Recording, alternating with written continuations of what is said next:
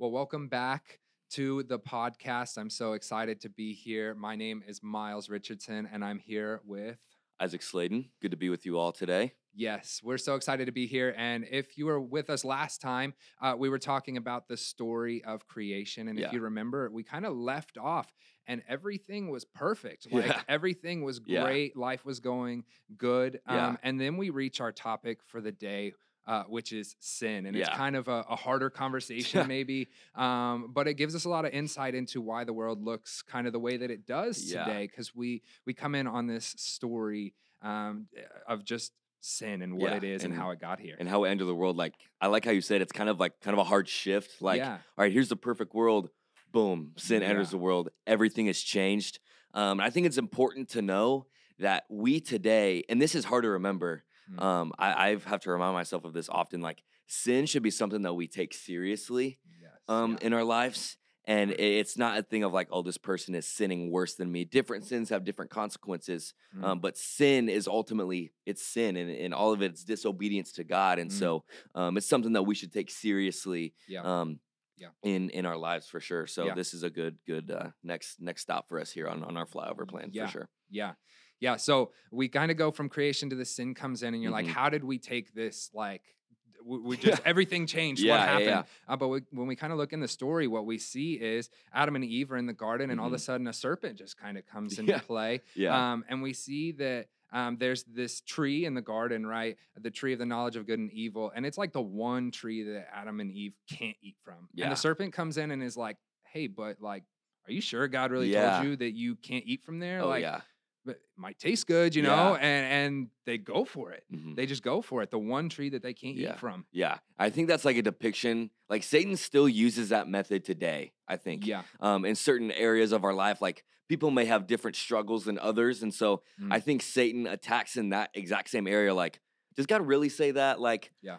it's really not that bad. Like, if you do that thing, like that, that's not really going to cause harm. And, and he Right. t- really twists with your mind. Right. Um, and, and we see that he does that to, to even in the story yeah. for sure. Yeah. So they end up eating from the tree, and we see that almost immediately, like the relationship is broken. Yeah. Um, they realize all of a sudden, like they're they're naked and Mhm. ashamed, and Yeah. God's like, "What's going on?" And they're hiding from God. Yeah. Um, and, and we see that like sin at its base level is just this disobedience to Mhm. God, and and and it brings this broken relationship. Yeah. And ultimately, though, we see that sin brings death. Yeah. Yeah. Yeah. And as a result of their actions, this bleeds to us now. Yeah. And all of humanity. Yeah. um, has that broken relationship with God. And so, kind of like how we said back to the beginning, it's really like a hard shift. Like, it's Right. not just, oh, they, they messed up a little bit. Like, all of humanity Yeah. has this broken relationship Yeah. with God now Yeah. um, that needs to be restored and, and that needs help. Like, like Yeah. we need to get back to communion with God. But that's where, that's where we see hope yeah. um, in, in this, a little bit after in this, in this story. Yeah, yeah, yeah. When we see kind of sin come into the play, but then uh, we we fast forward a little bit in chapter three, we reach verse 15, Mhm. and we see this hope come into play. Um, and I just want to read verse 15. It Yeah. says, "And I will cause hostility between you and the woman." And between your offspring and her offspring, he will strike your head, and Mhm. you will strike his heel. And I love the way that you said it. Yeah. Snake crusher, Yeah, right? yeah, snake crusher, serpent crusher. Serpent crusher is what we see in come come into play. But I think for us, this brings like hope Yeah. in our lives. Like we see, okay, we have this broken relationship with God hmm because of sin, but God wants a relationship with us. Right. God wants hope for us. God wants to restore us. He wants to redeem us. And that's where this serpent crusher comes into play. It says, Mhm. He will strike your head and you will strike his heel. Like Yeah. the person that's going to redeem us is going to Mhm. strike the serpent's head. It's going to kill him. Like hmm we will have victory and we can have victory um, Mhm. in that. So I, I think, you know, it, it- it's a perfect picture, honestly, of, of Mhm. hope for Yeah. us.